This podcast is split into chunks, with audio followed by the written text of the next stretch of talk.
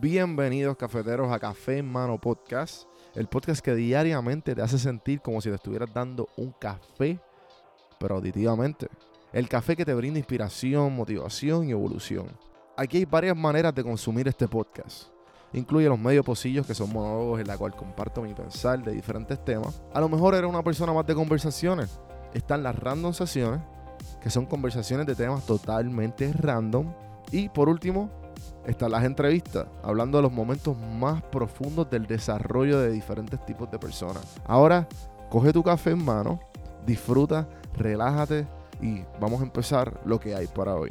El podcast es traído a ustedes por Puerto Rico Sin Filtro. Puerto Rico Sin Filtro te ayuda a ti con tu negocio, con tu marca personal y especialmente con tu podcast. Yo soy parte del equipo de PR Sin Filtro y si entras a cafemanopodcast.com y ves el botoncito de reservar consulta, vas a ver todos los servicios que ofrecemos. Ya hemos ayudado a gente con los intros, eh, haciendo su podcast, creando sus páginas, bueno, con un montón de cosas. Así que acuérdate, me escribes a mí en Don Juan del Campo en todas las redes o entra a cafemanopodcast.com para más información.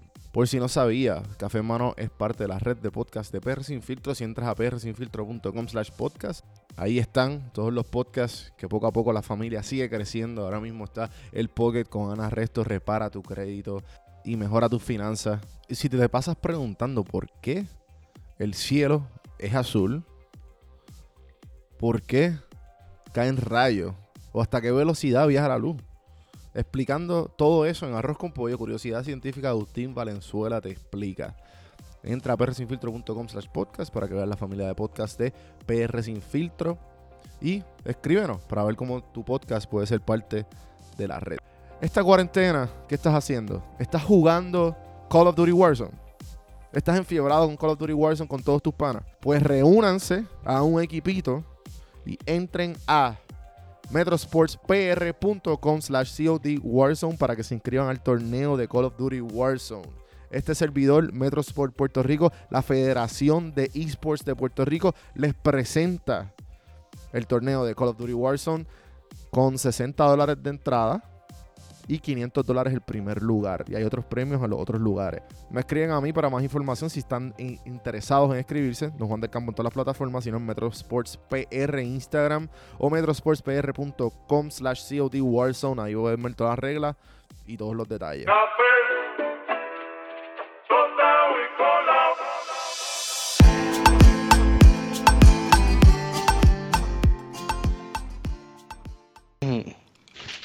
Hay palitos, José, no hay palitos. Sí, papi. Eh. Jack Honey con, con agüita.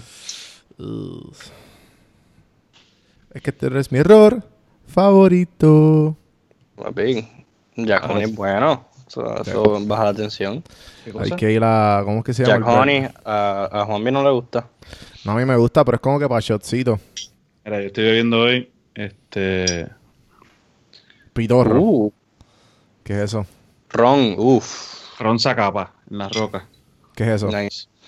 Un ron fancy. Pero de Puerto Rico, No, es de. España. No, es de ron en España. Guatemala. Oh, wow, nice. Pruébenlo, es bueno. Qué duro. Es, ca- es caro, es caro. O sea, cuesta. Esa botella costó como 60 pesos. algo así. Bueno, pero el, el, el whisky. Eh, bueno, no, Jack Honey no. El, el- el más duro de Jack- de, Jack es el single barrel.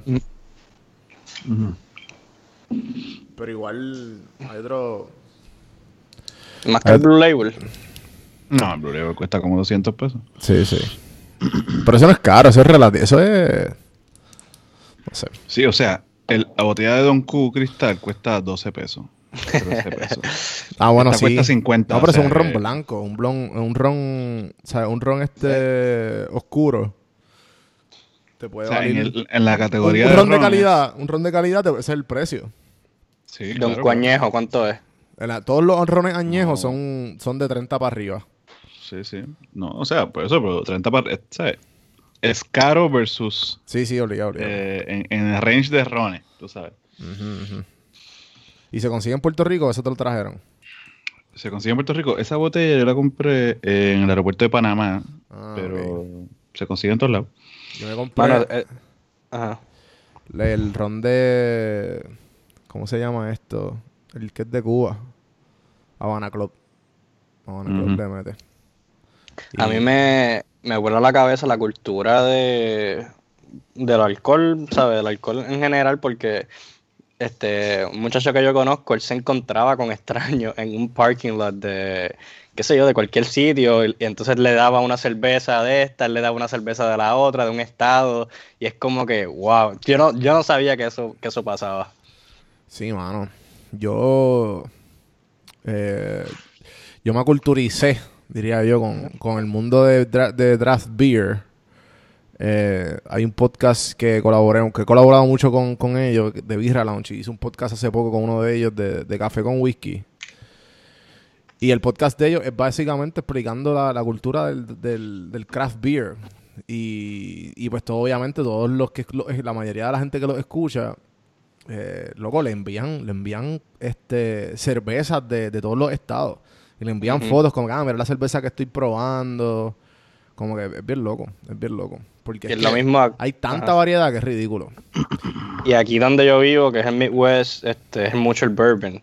Y Mm. papi se vuelven locos con los con los limited edition releases y van de diferentes estados y los vienen y los buscan, ¿sabes? ¿Sabes? Lo que Sí, es sí. craft beers y lo que es el bourbon, papi, son unas culturas a otro nivel. Sí. De, de hecho, yo creo que todo lo que es, ¿verdad? Yo creo que hay cultura e interés para todo lo que tú puedas coleccionar. Y, Exacto. y entre esas cosas están los, los licores y los y yo tengo, eh, conozco gente que, que colecciona café y tiene diferentes Exacto, sí, sí, sí. tipos de café. ¿Tú sabes a quién deberías entrevistar?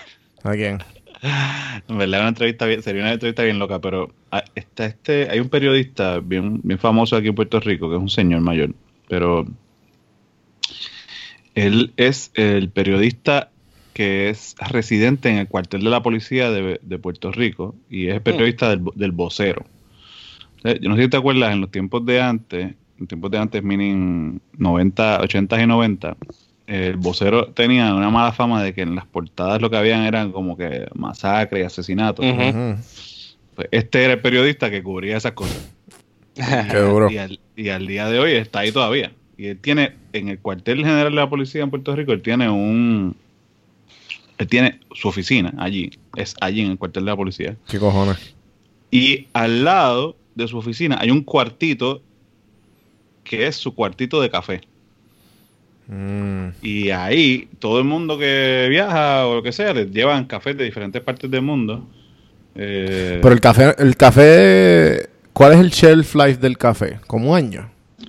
yo- la verdad que no sé.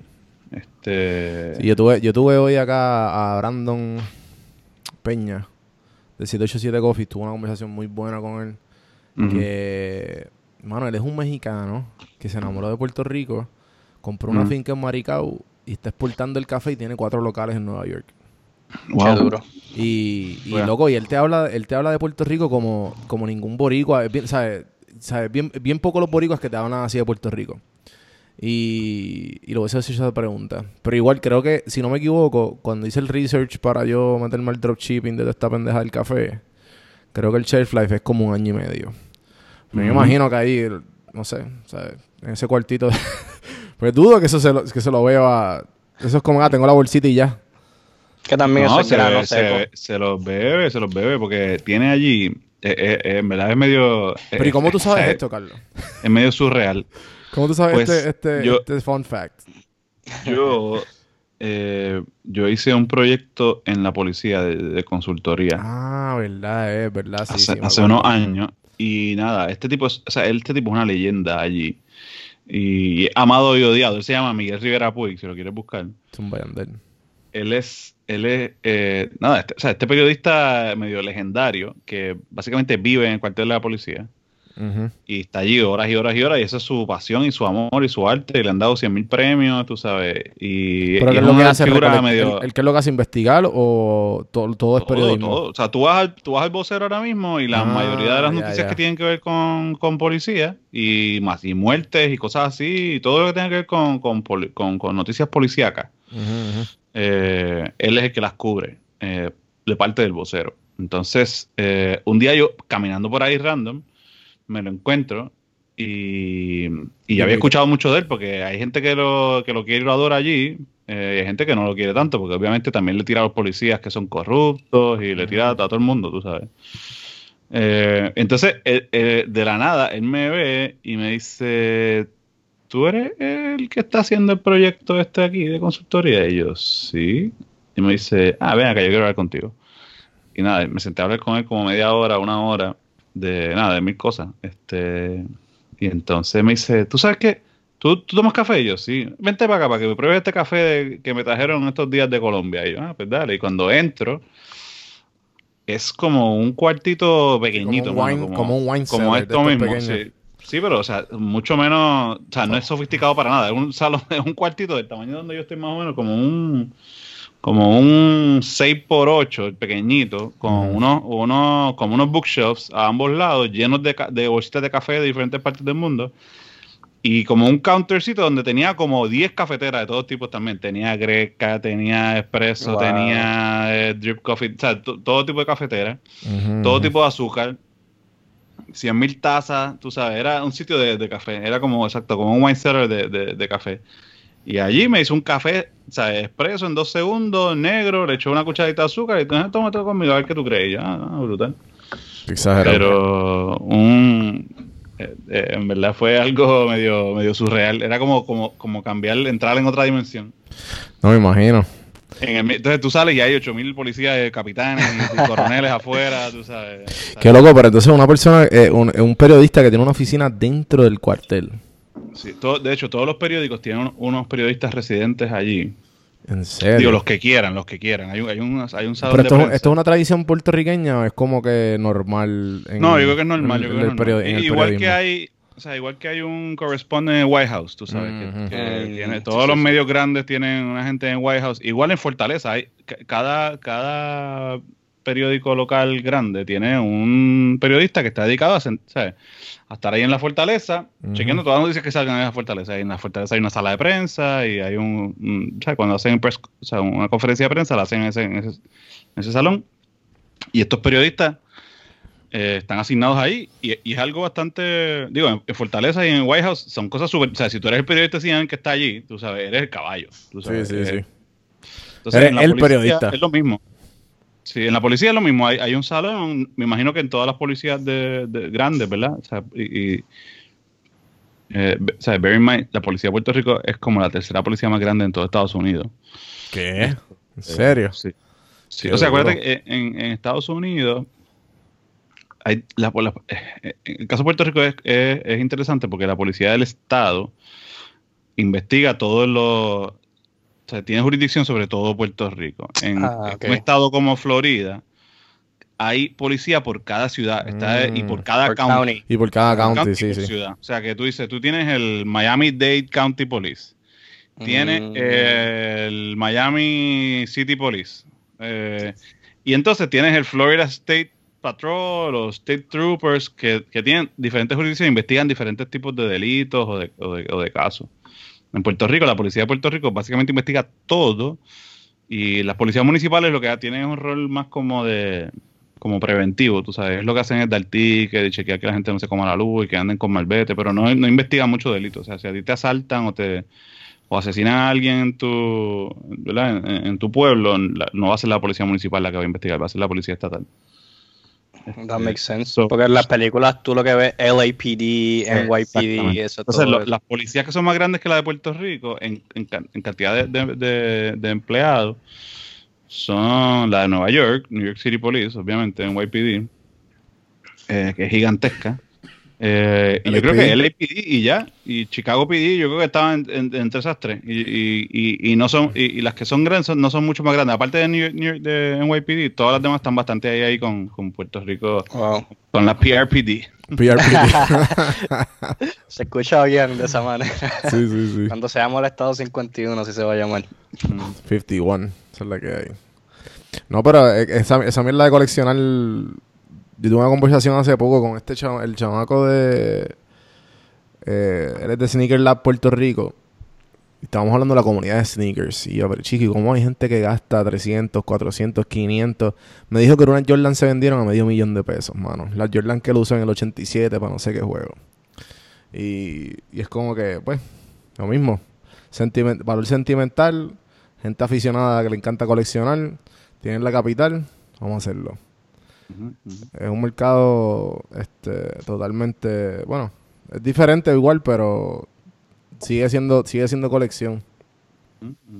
Pero, este, entonces ahora, algo que te quería preguntar, Carlos, eh, el proyecto que te hiciste con la policía es porque tú trabajas como consultor. Pa- ¿sabes? ¿Cuál, qué- ¿Cuál es tu, tu job description? Yo, ¿cuál es mi job description? Yo soy eh, un...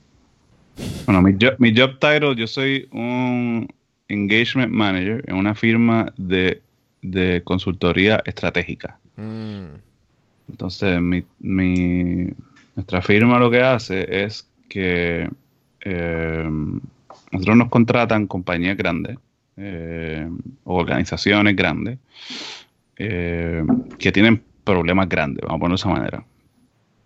Eh, entonces, contratan a mi firma y mi firma hace un... ¿verdad? Nosotros enviamos un equipo que hace un assessment de cuál es el problema y diseña una manera de resolverlo, más, que nada. Eso, es el, bread and butter. Y esos equipos que nosotros enviamos solamente son de tres o cuatro personas y están liderados por un manager, que- que es lo que yo hago. Entonces, nosotros hacemos un assessment de cuál es el problema y usualmente son problemas bastante complicados, estratégicos. O sea, y cuando digo estratégico significa que son cosas que tienen un impacto grande en la operación de la compañía y que son cosas que son problemas que si se arreglan van a, a transformar la compañía. Y son Claro. problemas que y son problemas que por lo general toman un año, dos años en resolverse. No son cosas que tú resuelves, ¿verdad? De noche a la mañana y requiere que se haga un assessment, que el assessment per se puede tomar dos, tres meses, nada más que encontrar el problema y cómo resolverlo.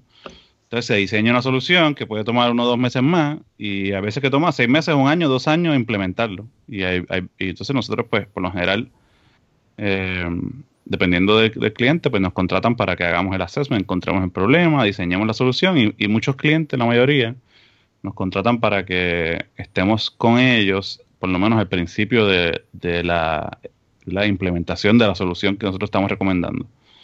Y entrenemos al equipo, a un equipo interno que va a trabajar con esa, con esa solución, eh, etcétera. So, mm, Y cuando tú hablas de, de uno, puede ser a dos años, el equipo que tú envías a esa compañía, esta station, como mismo hablaste del, del periodista en la sí. policía. Nosotros, nosotros vivimos en, el, en esa compañía. O sea, nosotros nos reportamos allí. Somos, nos convertimos como empleados de, de o sea, somos parte de esa operación. Eh, o sea, que fuiste parte sí, de la policía por un tiempo. sí, por un año y... ¿Y cuál era? ¿Y se puede como que disclose los problemas más grandes? no, no puedo, no puedo disclose, no puedo disclose nada de los detalles.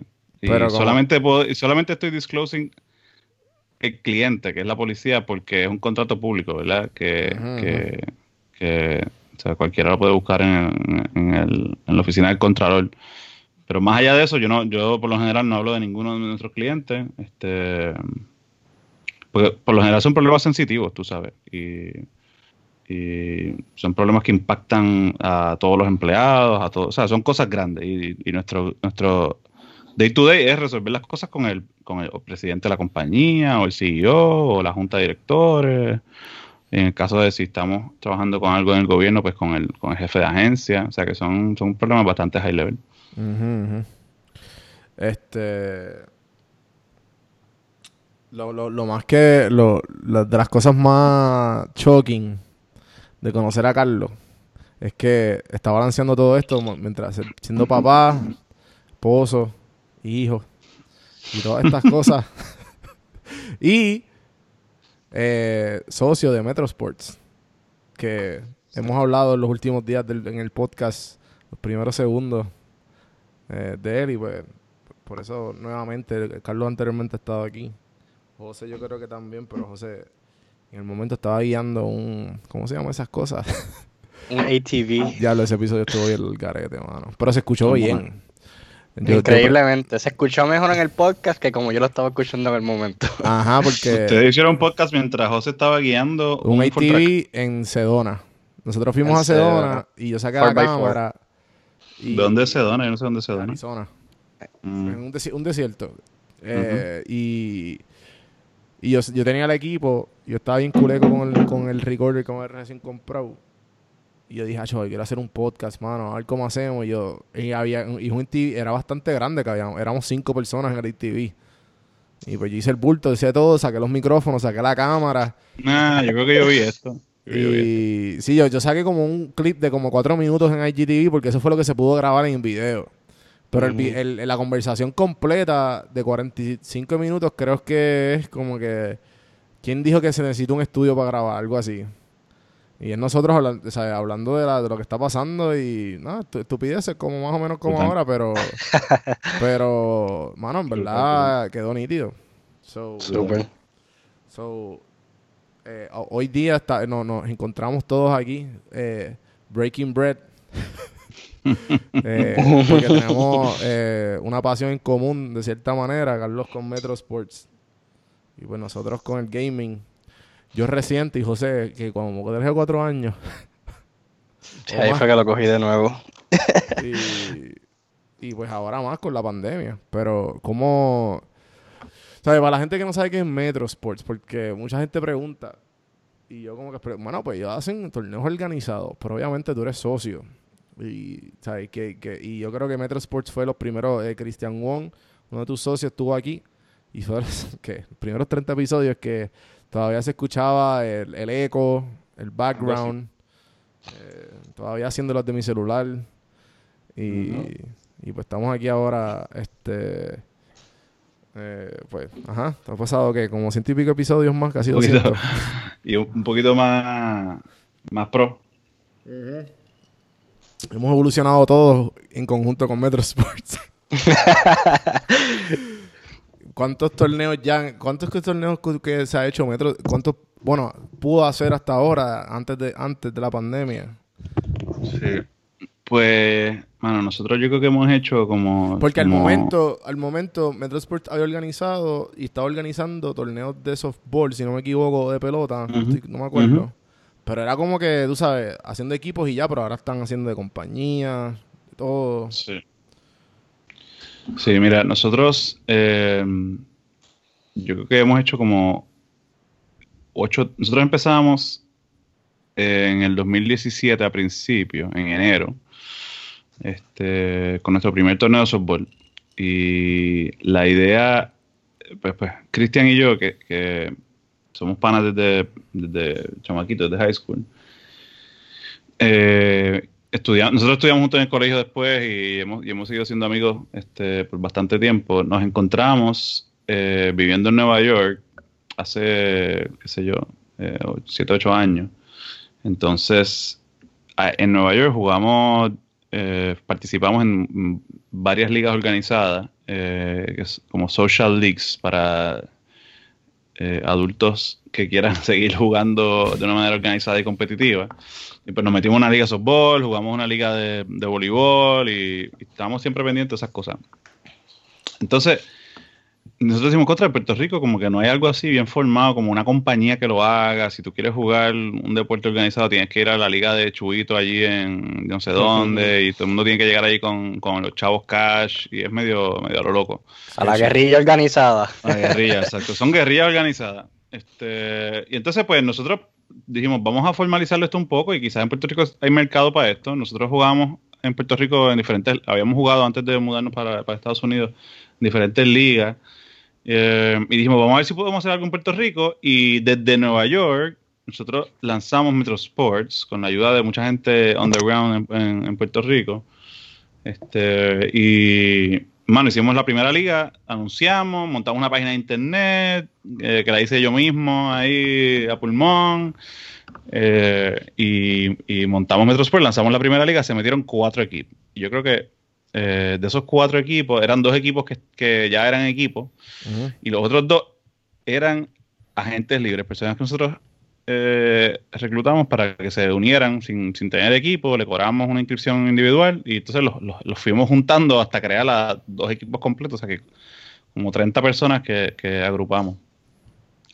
Para esa primera liga, yo creo que eh, como 8 o 9 personas nosotros le dimos una inscripción gratis porque eran panas. Y dijimos, mira, por favor, queremos arrancar y qué sé yo. Y empezamos con cuatro equipos. La segunda temporada de esa, de, ¿verdad? De, softball, se metieron 14 equipos. Y dijimos, eh, wow. lo que pasó aquí. En parte porque los equipos que habíamos creado de agentes libres se, se desintegraron. Y entonces cada uno, cada persona que jugó en, esos equipos, pues buscó a par de panas más y así se fueron como que rompiendo los equipos.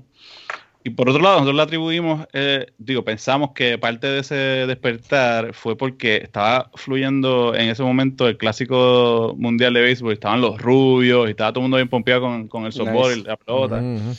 Bueno, y arrancó y fíjate, 14 equipos. Entonces, a la misma vez, eh, lanzamos una liga de soccer, de, de indoor soccer. Y, nada, ahí metimos. Me acuerdo que Guaso, Guaso te hizo la foto. Exacto, metimos como seis, equipos. Este, uno, un chamaco, ¿te acuerdas? Nos, nos, llevó un dron allí, que trabajaba con nosotros en PR Sin Filtro. Este, Guaso tiró fotos también, para la gente tiró fotos. Este, y nada, nada, quedó brutal. la Liga de Soccer arrancó súper bien. Y empezamos una liga de softball corporativo y ahí pues fuimos a compañías que, que tuviesen equipos de softball o que quisieran formar un equipo de softball. Hicimos una liga de softball corporativo y ahí se metieron como ocho equipos. Eso fue 2017 eh, en 2017 pasó otra cosa importante en Puerto Rico, que es que pasó el huracán María. O sea, que todos los parques se fueron a ajuste, la liga se paralizó por no sé cuántos meses y nada, tuvimos que sobrevivir eso, pero justo después de eso, 2018-2019, bueno, no, no, nos ha ido brutal. Ahora mismo tenemos, digo, justo antes de que empezara la cuarentena, teníamos en la liga, en la original, ¿verdad? Que nosotros le decimos la liga abierta, tenemos 25 equipos. Y en la liga corporativa tenemos 18 equipos. Entonces lanzamos, lanzamos una liga de softball que es la liga elite, que nada, tiene unas reglas un poquito más pro, la bola es más dura, nada, para, gente que, que en vez de, nosotros decimos, la liga original era para ir a beber cerveza los domingos. pues esta liga elite es para la gente que quiere beber menos cerveza y más Gatorade, tú sabes, y está un poquito más competitiva.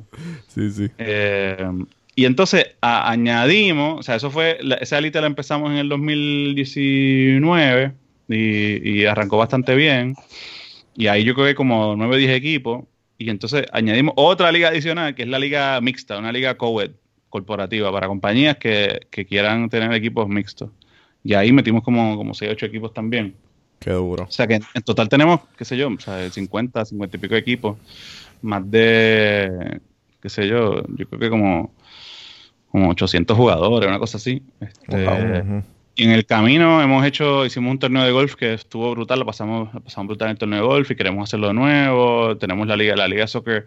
Espérate, espérate, espérate, pausa, pausa, pausa, pausa, pausa. Carlos, Carlos hizo un hole in one, José, y se ganó una coagua, cabrón. ¿Qué? ¿Para tú, ese fue en tu torneo? No, no, no. Ese, paréntesis. ese paréntesis es necesario porque yo quiero, ¿sabes? Carlos me dice, ah, me ganó un Holy One. Me, envió, un, un link en Facebook. y él era entrevistado en un torneo de dorado. Yo no sé dónde fue, en Wingham, una mierda así. Fue en el torneo del Museo de Arte de Puerto Rico.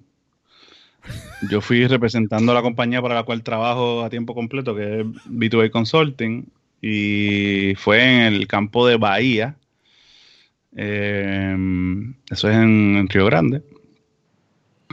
Y, nada, mano, yo, yo soy un super bacalao. Eh, Same. si rompo, si rompo 100 estoy contento, tú sabes. Si voto, si voto menos de 10 bolas en el, en el campo, me voy contento. Y nada, hermano, llegué allí al. Yo creo que iba como por mitad del, del campo y yo estaba con un pana que se llama Gabriel. Y él me dice, mano, yo creo que tú deberías darle aquí con el 7 de hierro. Y yo, bueno, whatever, tú sabes. yo, lo que quiero es darle para adelante. Y le di.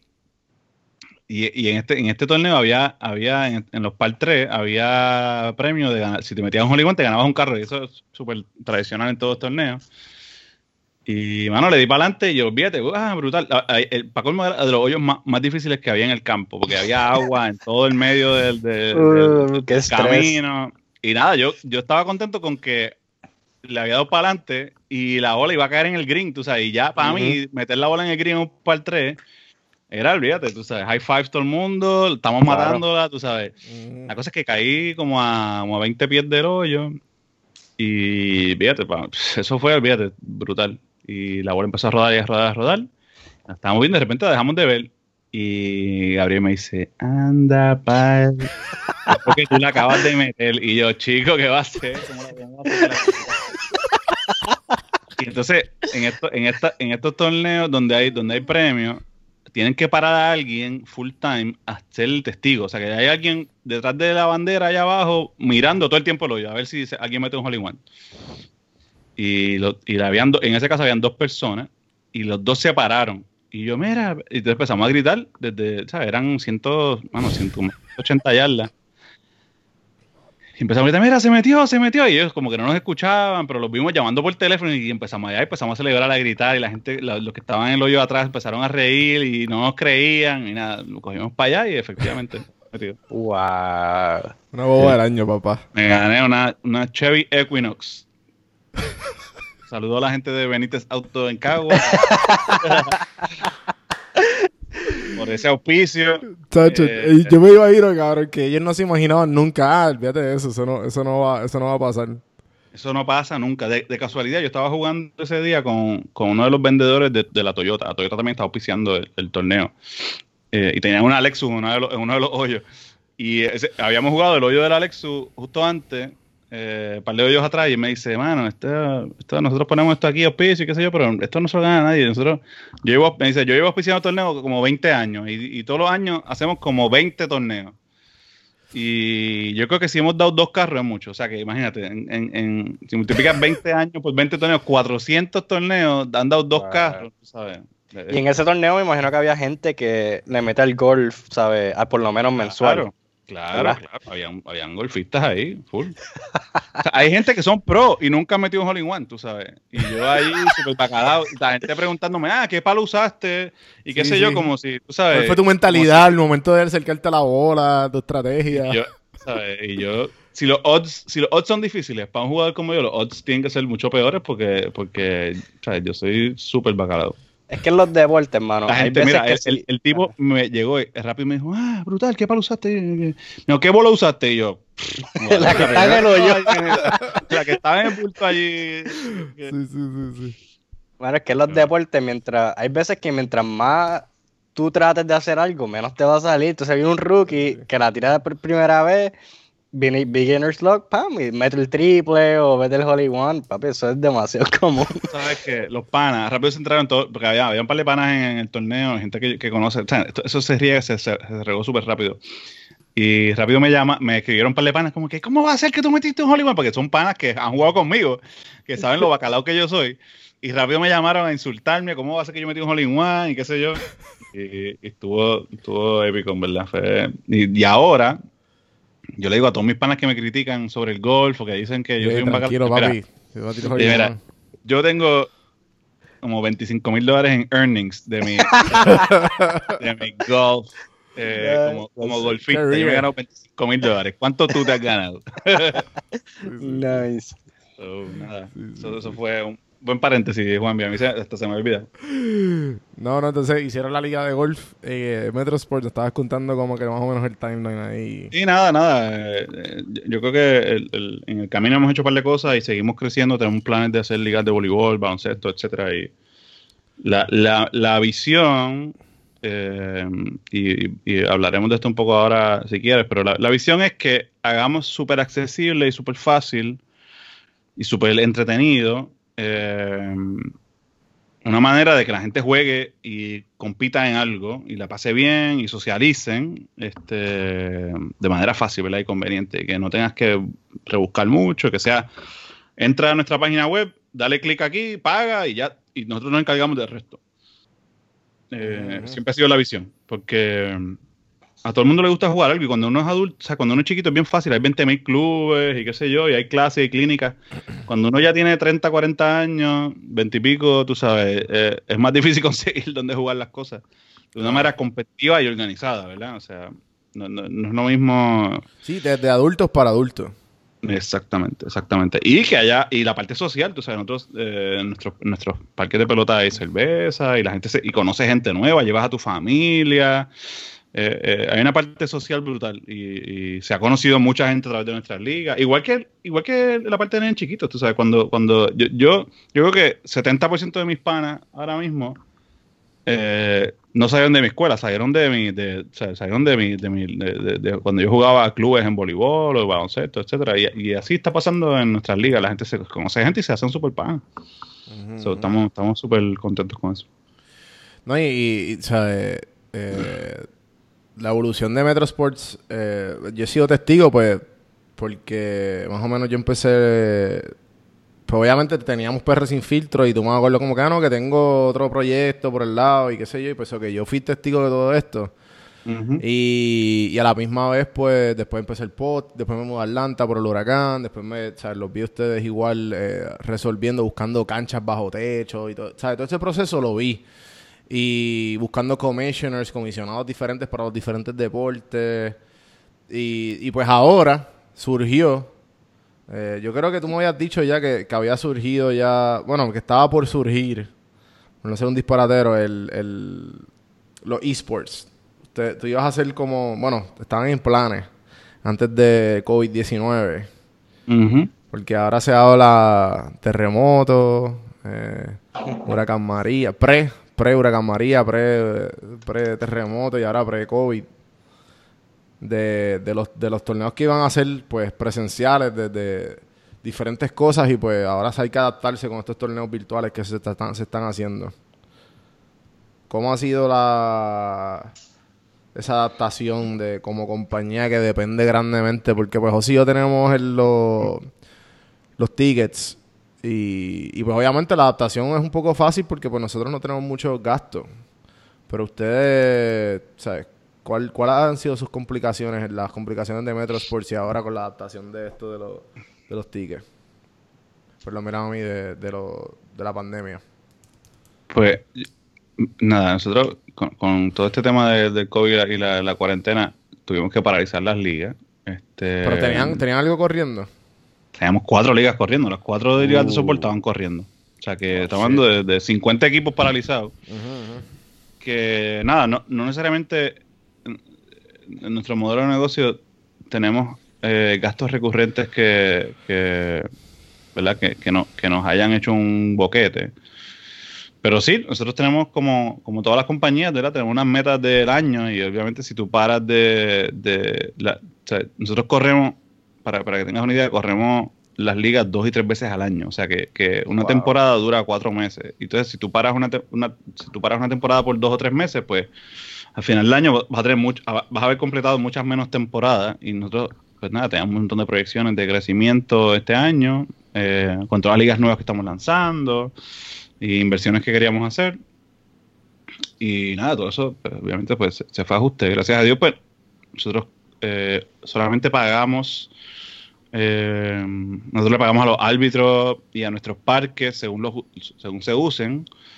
Eh, o sea que por el lado nuestro, pues no estamos sufriendo mucho, pero nuestros, nuestra, a la gente que nosotros contratamos, ellos sí pues dejan de ver un ingreso. O sea que nuestros árbitros tienen que estar viendo la, o bien complicadas. La, el ingreso que recibían los parques, que esos parques dependen de, de, mucho de lo que nosotros hacemos para mantenerse eh, operando, recortar la grama, mantener las áreas mantenidas y, y eh, hacer, o sea, pintar área, pagarle al que limpia los baños, whatever. Los gastos que tiene un parque de pelota de comunidad, más los árbitros, más la gente nosotros contratamos, empleamos personas que llevan nuestras estadísticas, este, compramos, se compran bolas de softball, tú sabes, miles de bolas de softball por temporada, todo eso pues lamentablemente pues se ha, se ha paralizado y, ¿verdad? Eso, sabemos que el impacto en la economía va a ser bastante grave. Eh, pero nosotros pues, aunque hemos sufrido pues todo eso, como quiera, pues podemos seguir operando y es como una pausa en, nuestro, nuestro, en nuestra operación. Entonces, como, como tú dijiste, nosotros llevamos ya un par de meses, si no un año, pensando en el tema de esports. Y era con, con la misma visión, ¿verdad? De que si yo, nosotros decíamos, ¿cuál es el problema que queremos resolver? Si yo soy, si a mí me gusta jugar NBA 2K o el juego que sea, ¿verdad? MLB The Show, Call of Duty, y me gustaría jugar y probarme contra otra gente como yo, ¿qué tengo que hacer? ¿verdad? ¿Dónde, dónde me meto? Y, no, y para, ¿verdad? No, todo el mundo lo encuentra tan fácil. Este, y nosotros decimos, bueno, vamos a montar algo, una plataforma lo mismo, donde cualquiera pueda jugar. Y originalmente pensamos hacer eventos presenciales por, todo el tema social. Nosotros pensamos como que, mira, si hacemos unos eventitos en un restaurante o algo, la gente vaya y se conozcan y se tomen la cervecita, se coman un pedazo de pizza. Eh, ese era el plan original y estábamos, ya teníamos todo ready para nosotros comprar monitores, este, consolas, you name it. Eh, estábamos a punto de, de alar el gatillo con, esa inversión. Y pues nada, se dio esto de, del COVID y la cuarentena. Y pues dijimos, mira, vámonos full digital, full online. So, eh, esa decisión se tomó bastante temprano en la cuarentena y, ahí estamos. Estamos arrancando ahora con, con, Yo creo que tenemos ya tres juegos. Ya terminamos la primera temporada de, de Call of Duty Mobile. Este, estamos cerrando mañana las inscripciones para. Warzone, papi. Para Warzone. Este, el torneo de MLB The Show está en cuartos de finales. So, ahí estamos. ¿Y cómo, cómo tú ves la dinámica entre equipo y equipo comparando softball, voleibol, golf con lo que es los esports? ¿Cómo, se da esa dinámica? Pues yo, yo creo, José, que la si hay algo que nosotros aprendimos en, nuestras ligas de, deportes tradicionales, es que el tema de trabajar en equipo y montar equipos eh, ha sido súper enriquecedor para mucha gente porque ¿verdad? Aparte de trabajar, del equipo, de tu equipo de trabajo donde tú trabajas para ganarte el dinero, todo el mundo quiere como que pertenecer a algo, ¿verdad? Este, y en el softball se ha dado eh, que la gente forma un equipo y se, se, forman unas dinámicas como si fueran equipos profesionales. Esto es gente jugando softball los domingos, tú sabes, bebiendo cerveza, pero, pero hay un tipo que es el capitán y ese capitán si tú estás jugando mal, caballo, búscate otro equipo, tú sabes. Y hacen trade entre equipos y se, y se forman unas riñas y unos chismes, tú sabes. Cambiaron de equipo y cogieron los mejores tres de un equipo que llegaron segundos, formaron su propio equipo, llamaron 20 panas más. Y, estamos viendo eso ya de, de, partida en nuestros torneos. Como te dije, por lo menos los torneos que son en equipo, el, torneo de, Call of Duty Mobile, que ya, ya se acabó la primera temporada y estamos a punto de empezar la segunda. Sí, sí, la gente ahí. Justo, sí, justo antes de empezar el primer, el primer season, justo antes de empezar el primer season, eh, ya nos estábamos enterando de que un equipo se había roto antes de empezar el primer juego. O sea, que alguien reclutó a alguien y dijo, mira, vamos a formar un equipo y entre ellos se, parece que hubo algún tipo de, de ¿verdad? De, y, y de disputa.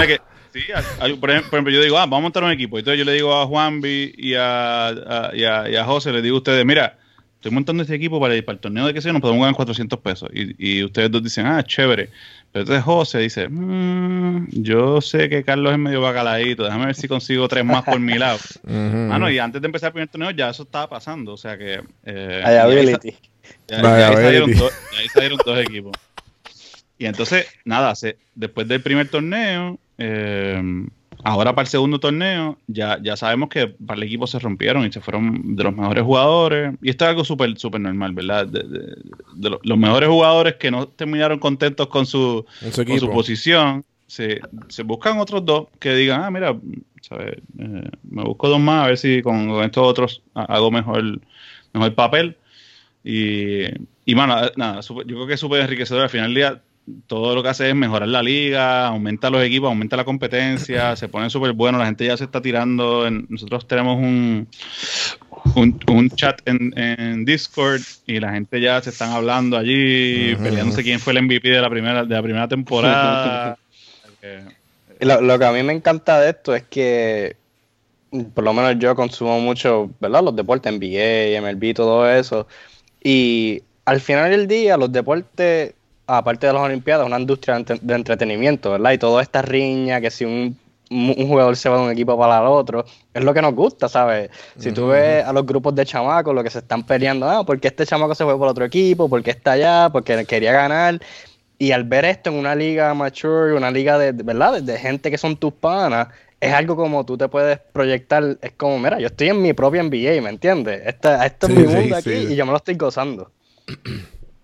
Sí, definitivamente. Bien, bien, parecido. O sea, tú vas a ver, eh, nosotros tenemos en, el, mundo de deportes tradicionales de, nosotros, ¿verdad? Nuestra liga de domingos de, de vacilar. Nosotros tenemos equipos que tienen un general manager que no juega. ¿Cómo es eso? ¿Cómo es eso? Espérate. Ah, no, hay un tipo que dice, yo voy a poner los chavos para este equipo, pagar la inscripción completa, que estamos hablando de 800, 900 pesos. Y él escoge quién va a jugar a ese equipo y él auspicia a todos sus jugadores y les compra los bates, les compra el equipo, les compra las bolas. Mano, y ese equipo, él está esperando a sus jugadores que al final del torneo lleguen en las primeras posiciones. Y si al final del torneo no ganan, coge y bota a los bacalaitos y busca y recluta de otros equipos que vio gente buena y se lleva dos o tres buenos. Y se, ¡Qué duro! así, es la dinámica en, nuestros deportes tradicionales. Y estamos esperando que en esports sea bien parecido. Nosotros y, estamos apostando a que el tema de trabajar en equipo eh, y montar equipo sea, sea igual de exitoso en, esports. Y lo hemos visto, tú sabes, en, ya hay equipos profesionales de esports. nosotros queremos como que traer esa cultura a Puerto Rico y promoverla y fomentarla y abrirle el espacio para que todo el mundo se, ¿verdad? Se, vuelvan locos y se lo gocen. Lo, que a mí me gusta también es que, o sea, por lo menos yo juego videojuegos toda mi vida, yo sé que Juan B también, pero el tú decir, ah, yo competí, para mí eso era algo, ¿me entiendes? inalcanzable, eso era algo que, ¿sabes? Con mi skill level yo nunca iba a poder decir, estuve en una competencia. Pero al estar estos tipos de torneos, ¿sabes? Cualquiera puede entrar, ¿me entiendes? Tú puedes entrar y tú puedes decir, mira, yo competí, yo llegué tercer lugar. Y no, ¿sabes? No, hay ningún tipo de, de, de, requirements para tú entrar a la liga. Este, Y eso, eso está brutal porque está abierto para todo el mundo. Sí, sí este. Por lo menos. Sí, esa, es la cuestión. Como que. Yo que competí. Cuando me dicen a ah, Metro Sports, ¿qué, ¿qué es Metro Sports? Y yo, mira eh, por lo menos la gente que, me pregunta y, sé que la referencia les vale. Yo, yo competí mucho en ligas de colores cuando chamaco. Y eso era lo mío. O sea, yo por lo menos competí en baloncesto. Ya traté de hacer fútbol americano como por dos segundos. Eso no, eso no fue successful para nada. Y, y pues es básicamente eso. Este, una liga, una liga para adultos. Y pues ahora, pues, este mano, cuando yo me metí nuevamente, o sea, yo, yo por lo menos jugué toda mi vida, pero yo creo que el multiplayer eh, revolucionó, que eso se habló mucho en la entrevista que le hice a Hambo. O sea, de, de, esta cuestión de, cuando llegó Halo por primera vez a Puerto Rico y cuando llegó este todos estos e, cuando estos eventos se crearon de que espérate uno pensaba acá no que yo soy un duro pero entonces si llegaba a estos torneos y de, que se, presentaban y como que, ah, espérate, yo soy un bacalao en comparación con toda esta gente que está aquí. Eh, el multiplayer revolucionó porque tú te, puedes enfrentar con quien sea eh, a, ese momento. Porque antes era... No sé si se acuerdan. O sea, yo no sé si, yo, yo, no sé si ustedes llegaron a jugar 007 de James Bond. Claro. o sea, eso era top. el, mejor juego, el mejor juego de la historia. literal, literal.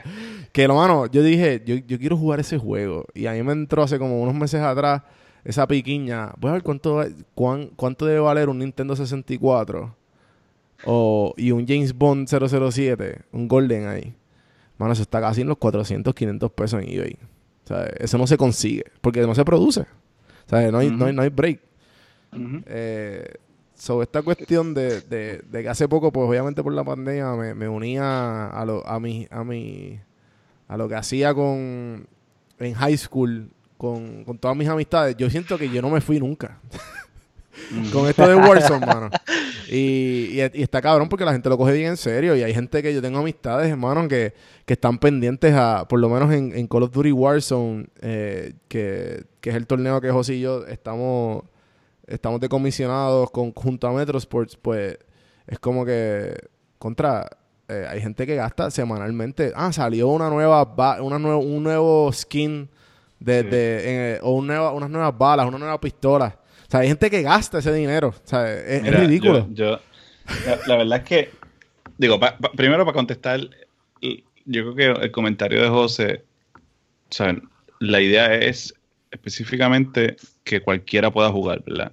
Que no tiene que ser un pro para montar tu equipo y te vas a creer que tu equipo, tú sabes, aunque cojan una pela en todos los torneos, ustedes son su equipo, tú sabes, y, y ese feeling de, de pertenecer a este equipo eh, y representarlo en diferentes sitios. Nosotros hemos visto que equipos de, so- de la- deportes tradicionales montan su franquicia de esports. O sea, ya tenemos un equipo, por ejemplo, lo- los, guerrilleros, que son un equipo que siempre están ahí batallándose en la Liga de Softball eh, desde el principio. Son gente que ha estado con nosotros desde el primer, desde el primer torneo. Ya montaron su equipo de esports y compiten en Call of Duty Qué y tienen duro. representación, representación en, en el torneo de MLB The Show. Y, y- y eso, eso es lo que queremos, ¿verdad? Que la gente, cualquiera sienta que es parte de un equipo y que compite representando ese equipo, ese grupo de panas, ¿sabes? Whatever. Este, por otro lado, el, el, el, mano, en verdad es una fiebre brutal. Yo, yo, hace par de años, yo cogí una fiebre, pero enfermiza, con Clash of Clans. Eh, yo, yo personalmente no tengo consola ni juego en, en PC porque me costaría el matrimonio. Este, pero, pero el celular no me lo pueden quitar. Y mi tiempo, y el tiempo en, en cuando mis hijos están durmiendo o estoy en el baño, ese es mi tiempo. O sea, que a ese nadie me lo puede tocar tampoco. Y cogí una fiebre de Clash of Clans horrible, pero la verdad es que era el momento donde yo me conectaba con panas que no veía nunca, tú sabes, es- esa fiebre la cogí en Nueva York y hablaba con panas que estaban en Puerto Rico a través de Clash of Clans y mitad de la conversación era, mira, ¿cuál es la estrategia para ganarle a esta gente? Pero la otra mitad era, mira, ¿cómo estás? ¿Cómo está tu familia? ¿Cómo están las cosas? Literal, O sea, que cabrón. fomen- fomentaba un, tú sabes, era mi espacio de socializar. Entonces ahora con Call of Duty, estoy enfiebrado con el Call of Duty Mobile y, y mano, ahora por las noches yo me meto y, y lo que hago es meterme a hablar con mis panas, tú sabes, y, digo, mira, mitad del tiempo estamos diciendo, mira, vélate a este tipo que viene bajando por la montaña, pero la otra mitad del tiempo es, mira, ¿y cómo están las cosas? ¿Qué vamos a hacer? ¿Qué estás haciendo? ¿Cómo está el trabajo? Este, y gente que, que otherwise no hablaría con ellos porque no- ya no puedo como que salir a janguear, ya no veo ningún sitio, no podemos ir a almorzar, pues en vez de eso, pues nos encontramos, ya, ya siempre nos encontramos, o sea, nueve y media de la noche, donde se durmieron, vamos para la guerra, tú sabes, eh, y, la, y la pasamos, la verdad es que, que es una fiebre súper, y súper entretenida y súper, es súper sana también, tú sabes, tú estás ahí en tu casa, hablando con tus panas, manteniéndote social, y, es- y nada, eso yo creo que eso, eso es parte de- de- de lo que queremos hacer. Eso, eso que dijiste mm, me trae un pensamiento porque me acuerdo que Juanvi, cuando empezó lo de la pandemia, él tuiteó algo que decía, este, esto es un poco nostálgico, pero, ah, no, que la gente que está en la diáspora básicamente ha estado en, ¿verdad? Una cuarentena eh, por muchos años porque no ha podido, o sea, no, no tiene la, la facilidad de salir con sus panas, de ir a la beer, porque, ¿verdad? No, no, no tenemos a los allegados. Y pues yo que llevo acá en Estados Unidos ya casi cuatro años, el gaming ha sido lo que me ha mantenido conectado con la gente, ¿verdad? Más cercana a mí, ¿sabes? Yo eh, me, me conecto, hablo con los panas, mira cómo está el trabajo, y ese es mi jangueo, o sea, literalmente Sí, mi sí, sí, jangueo es poder trabajar, adiós, poder este, estar jugando con los panas y, bueno, darnos updates de la vida, y así ha sido por los últimos cuatro años, y cada vez que voy, ¿sabes? Ha, ha sido la misma química, Eh, pero por eso yo creo que el gaming, además de jugar como mucha gente lo ve, es, ¿verdad? Es pasarla con la gente que, que, que, que está cercana a ti. Sí, como que. eh, y, eso, y eso mismo que estás diciendo, como que hay veces sí, está bien, el juego me gusta y, eh, y en la manera en que todo se me hace fácil y a la misma vez. Tú sabes que tú te juqueas con el juego, pero una, un, un gran chunk de todo este. de, de, de todo este. obse- toda esta obsesión eh, son los panas. Porque hay veces que yo digo, ah, no hay nadie online, pichea. Sea, Exacto, ¿Entiendes? Como que hay veces que tú como que, ah, que quiero, qué sé yo, me, me- quiero, quiero jugar dos o tres jueguitos y me voy ya, cheque, pero hay días que como que no, yo quiero dedicar eh, tres, cuatro horas a esto y después la gente que, sea, es porque estás jugando con tus panes y más nada. Definitivo. Eh, eh, yo llevo, sea, los tres que hemos vivido en la diáspora y nosotros dos que vivimos actualmente acá, eh, sea, yo de, de- sea, desde que empezó la pandemia, yo dije, yo primero me jugué con COD Mobile. Y eh, empecé, empecé en Monopolio. empecé en Monopolio que jugué con José y, dos o tres panas más. Y, y fue como que, mano, ¿sabes? Nosotros ah, como que, cabrón, ¿cómo no vas a hacer este deal conmigo, bicho? ¿Sabes? Nosotros ahí tirándonos eh, eh, normal. Pero después evolucionó hacia T-Mobile, que revolucionó también porque es como que, diablo, este, este juego como que funciona súper bien para hacer de... Para hacerle una, un app gratis. Y porque uno piensa rápido, yo no sé si soy yo que nunca he jugado eh, ju- juegos mobile, pero yo pienso rápido en glitch, ¿sabes? Como que ah, no, eso no va a correr como se supone. Ujú, Es un celular, ¿me entiendes? O sea, y el mismo monopolio que José y yo compramos, que valía $2.99 en el App Store, en iPhone. Literal. Mano, tú, si tú te salías y tú, y tú bajas, si tú bajabas el notification bar, ya eh, glitchaba. Se el juego. desconectaba. Se desconectaba completamente. Si OD, si OD-Mobile es tan ridículo que como que tú puedes salir, puedes volver y puedes entrar y es como si no te fuiste a ningún lado. Es como que diablo. este Ujú. juego- este- De hecho, a veces, a, veces te- te- te- a mí me ha crachado el juego y como quiera me reconecta cuando vuelvo a, a abrir el juego. O sea, estás, estás en el mismo sitio cuando vuelves a entrar. Eso está bien Sí. cabrón. Eso está bien Sí. cabrón. No, en verdad, yo, yo le, le- he metido cariño a eso. Yo, mano, en verdad, el, yo creo que el, el- el tema es que el- estos juegos son el equivalente de los juegos tradicionales para mí, por eso es que Metro Sports se está metiendo en esto, tú sabes. El- el- en los juegos tradicionales, nosotros en el softball, ¿verdad? Que es nuestro, es nuestro fuerte ahora mismo. Los do- nosotros jugamos el softball los domingos, solamente los domingos. Y los domingos se convirtieron para mucha gente en ese momento en donde ellos se encuentran en el parque con sus panas, que quizás no los ves en la semana, pero tú sabes que el domingo la gente está looking forward, tú sabes, hay veces que llueve y la gente se molesta porque, ¿sabes? Porque ese era mi momento de janguear con mis panas, de verme con ellos, de, de contarles las, las cosas que había pasado en la semana, de, tú sabes, ese, tu momento de socializar con tus panas. Y tú estabas seguro de que tú estabas separando ese momento de la semana para eso. Y nadie te podía molestar. Tú sabes que es es como una. Hay veces que tú dices la excusa para beber, pues ya tú tienes la excusa para beber ahí. O sea, todos los Sí, domingos sí. ibas a ver el softball. Pues estamos. que- La idea es crear lo mismo en el. ¿Verdad? En, en la parte de esports, porque entendemos que es lo mismo. O sea, estamos separando el tiempo en nuestras ligas para tú encontrarte con tus panas y hablar. Yo tuve un pana yo- que... con, que- con- con- con Emma, eh, eh, yo, yo tengo un, ¿verdad? Un- una de las personas de nuestro equipo que el que, el que es el comisionado de la liga de, de mobile. de Mobile. Él se llama Emanuel Cruz. Él, eh, eh, él se interesó con- eh, por esto y conoció sobre Metrosport porque él trabaja conmigo di- directamente. Este, en, la, en la firma de consultoría donde yo trabajo. Y él me dijo, mano, eso, eso me encanta lo que tú estás haciendo, qué sé yo, me gustaría ser parte.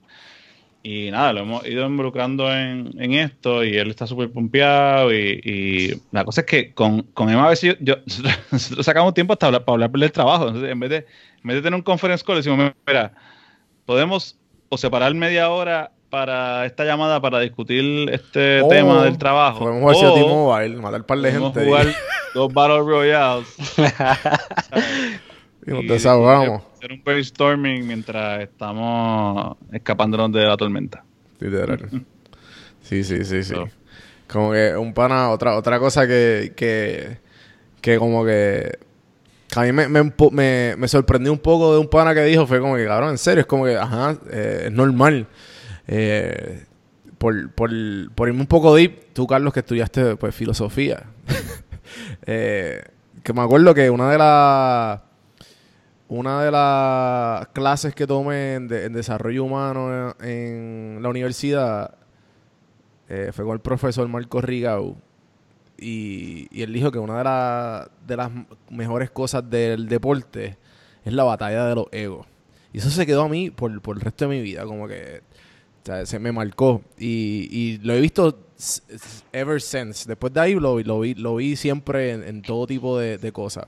Y más en los deportes, es como que eso es la batalla de los egos. Y yo que llevo jugando baloncesto toda mi vida, fue como que me, me, me transformó. So, un pana mío como que, ah, que me, me encojona esta gente que lo coge bien en serio y que yo no sé qué y que, y que como que tengo que matar. Y yo, loco, pero es que esto es un deporte como cualquier otro. ¿sabes? La gente lo va a coger así, no importa qué. ¿sabes? Eh, eh, yo soy mejor que tú y punto. O sea, esa, esa es la mentalidad cuando tú, estás, cuando, tú le, cuando tú prendes la consola y empiezas a jugar multiplayer con un montón de gente random. Hay, hay, un, hay un corte, hay un corte de... Yo no sé si... Yo creo que en mobile no lo hay, pero... o yo creo que sí, no estoy seguro. Eh, corrígeme tú, Carlos, si, si te acuerdas.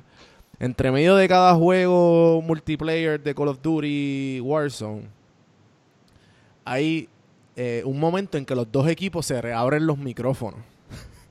Ujú. Y en ese- mobile no lo hay, no. Pues en Pero ese- estaría en- brutal. pero entonces, se, se- como que cuando se acaba el juego, se abren. Mano, y lo que hay ahí es como que, ¡ah! ¡Vete para el carajo tú! Como que, ¡fuck your mom! O sea, ahí eso es. Se, se abren los, los gates of hell.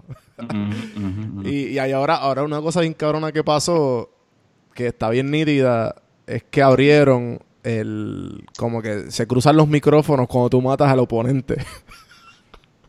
Sí, sí. Brutal, eso Proxim- está brutal. proximity chat se el proximity chat, mano, eso, Eso está, tan duro. Eh, yo vi un yo vi un, un video de como ah, cuando matas un boricua. ¿Tuviste eso? Entonces, yo creo que No lo he visto, pero está bueno. A Vamos a compartirlo, vamos a compartirlo en, en- Sí, en lo, la lo página. puedo poner aquí. A mí me da gracia porque cada vez que mato a alguien y escucho el proximity chat, ya yo sé que es un borico. Yo le digo a todo el mundo, ah, eso era un borico, eso era un borico. Sí, sí, sí. Porque es que uno los conoce demasiado rápido. Por sea- eso que tú dices, Juan B, este, es verdad, porque yo no me considero un gamer hardcore, porque a mí no me gusta mucho jugar los campaigns, no me gusta jugar mucho los, los, los juegos que son, ¿verdad?, de una persona y tienes que completar esta misión. A mí lo que me gusta es jugar multiplayer, y es lo que tú dices, yo quiero jugar algo que yo pueda demostrar que en ese juego yo fui mejor que tú. Y eso es lo que estamos hablando, ¿me entiendes? Un juego que tú montes tu equipo y tú digas, mira, yo voy a montar mi equipo y vamos a practicar y yo voy a demostrar que yo soy mejor que tú. Y ahí es que se da esa dinámica de que, ¿sabes? Tú practicas con tu equipo, este, está el trash talk, están las estrategias y se pone bien serio. Y así he hecho, he hecho con mis panas también. Mira, esta es la estrategia de este juego. Y yo creo que esa es la, la similitud que hay. Sí, mano, y, y- y la, y la gente que lo coge en serio, no sé si vieron, del, no sé si han visto The Last Dance, de, de la, el documental de Jordan de Netflix, que lo, creo que sale esta semana, la próxima en Netflix. Pero En lo- Netflix, nice. Y, hay una hay una escena, mano, que se me quedó en la cabeza. Y está, es- está Dennis Rodman hablando que fue el, mejor defensive player de, de- de toda la, de toda la liga de baloncesto en esa época. Y hubo una época que, lo- que los Pistons, de los Detroit Pistons, eh, toda la liga lo odiaba porque ellos jugaban bien físico. Y pues los árbitros er- eran bien flexibles con toda esta cuestión. Pero Dennis Rodman, Dennis Rodman estudió tanto la defensiva. Sea, él, me- él- cuenta que cuando él se iba a practicar, él se paraba en el aro y le decía a un pana, como que, ah, mira, un pana que no juega básquet, le decía, tira, tira, tira la, tira la bola. Entonces él sabía cuando la bola picaba en cierta, en cierta esquina del aro, él sabía dónde iba a caer. Entonces tú ves que es una escena que él se va como que, ah, no, si cae aquí, caes para acá. Si caes para aquí, y con las manos empieza a jugar así como si, como si, o sea, eh, mimicking la bola, donde iba a caer. Y hay gente así. ¿Sabes? Nosotros mismos, nosotros mismos hablando, y eso, y eso es lo cool de todo esto, que, que eh, yo tengo la excusa de hablar bien serio con todas las panas y la gente que conozco y, gente que me que puedo invitar a mi podcast para hablar temas serios cuando en persona no es real. So, ¿sabes? Esa, esa conversación real siempre va a haber un poco de, superfici- de eh, superficialidad. Fuck, no sé si lo dije, no sé si es el podcast. Pero eh, cuando está cuando ahí está el juego, es como que, ok, vamos a ponernos serios aquí. ¿Qué está pasando? Yo creo que el problema eres tú. ¿Sabes que Como que, no, no, ¿sabes? Vámonos para la izquierda, vámonos para la derecha. ¿Sabes? Hay un tema serio que no pasa en la relación, ¿no entiendes? Como que va mucho más allá. Es como que es ridículo, es como que, chicos, hay que comunicarnos, hay que comunicarnos como equipo. es como que son problemas de relación, de, de, de, de relación de matrimonio. Y, y- y está- eso, eso está ahí, cabrón. Eso está, eh, todo ese, toda esta cuestión de a lo que evoluciona y a todo lo que llega a ser, eh, eso me explota la cabeza. Y, y me, y me ha encantado la, todo lo que, lo que ha sucedido desde que, desde que compré el Xbox, que me imagino que pues con y desde que me uní con Metro Sports y desde que eh, ya he ganado cuatro veces en, en, en Wars. no son las 30 de José, ¿verdad? Pero como 32 por ahí. Ah, perdón, perdón. Pero algo, algo que iba a decir es que tú dijiste antes nos juntábamos todos a jugar GoldenEye, Smash, eh, Super Smash Brothers. Luego salió el multiplayer online, que eso revolucionó. Y yo creo que un, tercer paso que pasó hace poco es el cross-platform. Ah, antes, si tú tenías Xbox, tenías que jugar con los de Xbox. Si tú tenías PlayStation, tenías que y cuando llegó Fortnite, sí, sí, porque, ah, ¿cuál es mejor? Pero cuando llegó Fortnite, que fue el de los primeros juegos, porque no me atrevo a decir que es el primero, dijo, no, no, ahora todas las plataformas pueden jugar juntas, ahora salió Call of Duty de esa manera, y ahora tú la plataforma que más te guste, cómprala, que como quiera puedo jugar contigo. Y yo creo que eso le dio un boost bien brutal a la industria del gaming. Y por eso es que ahora todo el mundo está jugando, porque si yo no, si en siete años atrás yo no iba a poder jugar con Juanvi porque él tiene Xbox, pero ahora me puedo poner en PlayStation, en la compu, en donde sea, y juego con las mismas personas. Yo creo que eso fue un paso súper importante en la industria. Sí, no, en verdad que sí, como que esta, esta cuestión, yo me acuerdo que muchas de las amistades que yo juego hoy día eh, son de Xbox. Y, yo mantuve mi relación con uno mis panas eh, de, que se mudó a Chile en high school. Fue todo high school a través de Xbox. Pero una era como que, ah, que tú eres PlayStation. O sea, como que había este... Y, y, más, y más, y más si eres PC. Y pues ahora como que pues se están eh, nivelando los, los, los, se está nivelando todo, pero a la misma vez los de PC siempre van a tener la delantera. Pienso yo. O sea, tienen más mm. poder, tienen, eh, tienen la opción de...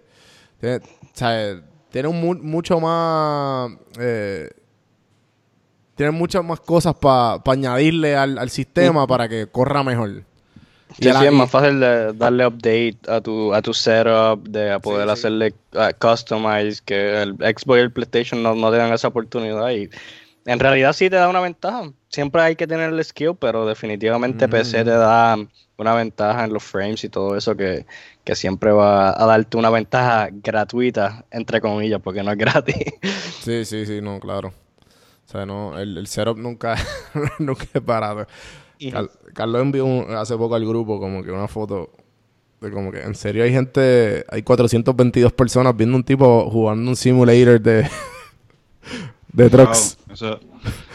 la verdad es que hay mercado para todo, es como estábamos hablando más temprano. Eh, hay gente que que consume lo que sea, ¿verdad? O sea, hay mercado para todo, hay nicho para todo.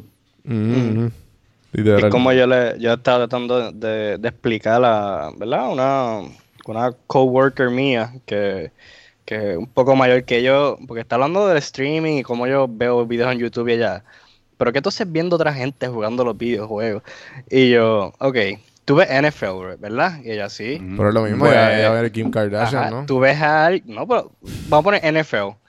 Vamos a suponer que a ti te gusta jugar NFL, pero amateur con tu gente, ¿sabes? Fútbol americano tú estás viendo personas haciendo cosas que tú nunca vas a poder lograr, jugando el deporte que tú nunca vas a poder llegar a ese, nivel. Es lo mismo, NBA, MLB, los esports, es lo mismo, es un deporte que probablemente tú nunca vas a poder llegar a ese nivel y tú estás viendo a alguien haciendo jugadas que lamentablemente, por, ya sea por tu talento, ya sea por las horas que tú tengas para dedicarle a ese deporte, nunca vas a poder hacer. Es lo mismo y eso es lo que me gusta, por eso es que, ¿sabes? Metro Sports el, o sea, sports es básicamente softball y es lo mismo en, gaming, ¿sabes? No, en el 2020 ya no hay diferencia. No hay diferencia. Igual tienes que practicar, igual tienes que, hacer estrategias con tu grupo, igual se forman las mismas dinámicas de ego, como dice Juanvi, tú sabes, se, forma esta guerra de ego entre los equipos, eh, todo eso es, bien parecido, tú sabes. la, verdad es que yo creo que una de las razones por las cuales nos metimos en esto, además de por, ser fiebre de, de, gaming también y por, gozarnos, ¿verdad? Todo, esto, toda esta dinámica y, por la visión que tenemos de que sea accesible para todos. Es porque la verdad es que eh, se parece, se parece, o sea, es, lo mismo, ¿no? O sea, se parece eh, en todo y el tema de que nosotros tengamos ya una experiencia con los deportes tradicionales. O sea, los deportes tradicionales llevan mucho más tiempo que los deportes electrónicos, ¿verdad? O sea que. Claro. Y, cuando tú miras la gente que. los duros, duros, duros en esports, lo que reclutan por lo general para hacer mejor el broadcasting, para hacer mejor los torneos, son personas que vienen de deportes tradicionales, porque ya deportes tradicionales, they, have figured it out, ¿verdad? Cómo hacer el espectáculo, cómo hacer que la gente se pompee. O sea, llevan ya ah, fácil 100 años en, en, este, en esta industria de espectáculos de deporte pues ya tú coges toda esa sabiduría y todos esos learnings y todo eso, todo, todo lo que hicieron bien, hicieron mal por 100 años y lo convertiste a esports, porque es, un, es como un deporte, perdóname, es como un deporte nuevo. Entonces nosotros que estamos empezando en, digo, que estamos empezando, no, ya llevamos tres años en el mundo de deportes tradicionales, dijimos, ¿quién mejor que nosotros en Puerto Rico para meterle a esto de eSports, porque ya sabemos cómo se comporta el puertorriqueño en los deportes tradicionales. Es cuestión de, vamos, traducirlo a eSports. Y, hasta ahora, ¿verdad? Eh, estamos arrancando más que nada, pero hasta ahora la acogida ha sido súper buena y, lo que hay es de aquí para arriba. Vamos a seguir creciendo y le vamos a meter todo el empeño que le metemos a, nuestras ligas tradicionales. Y, y, esto es esto va a seguir como la espuma para arriba. Sí, me gusta. Yo creo que podemos acabar ahí. Ya llevamos más de una hora. Eh, bueno, vamos a tirar las redes. ¿Dónde se pueden suscribir en el torneo de, de Call of Duty Warzone? Que acaba hoy, domingo. Este episodio va a salir mañana. O sea, hoy. Sí, nada. Eh, metrosportspr.com slash COD Warzone. Eh, si quieren ver todos los torneos, pueden ir a metrosportspr.com slash gaming y allí estaremos actualizando todos los torneos que tenemos corriendo. La idea es tener 10 juegos a la misma vez y que esas ligas sean recurrentes cada tres semanas, cada dos semanas, whatever. Semanal. Eh, sí, Metrosports, eh, queremos que Metrosports sea el hub para jugar un torneo de lo que sea, de una manera fácil y que la gente la ver. Vamos allá. Eh, bueno, eh, gente, me pueden conseguir a mí, Don Juan del Campo, en todas las plataformas. cafemanopodcast.com para conseguir esto en YouTube. Está disponible en YouTube. Acuérdense darle el amor, el review, el share, todas esas cositas bonitas que ayudan al podcast a crecer y darle vida. Así que, gente, gracias. Carlos, José, gracias. Y hasta la próxima. Hasta la próxima.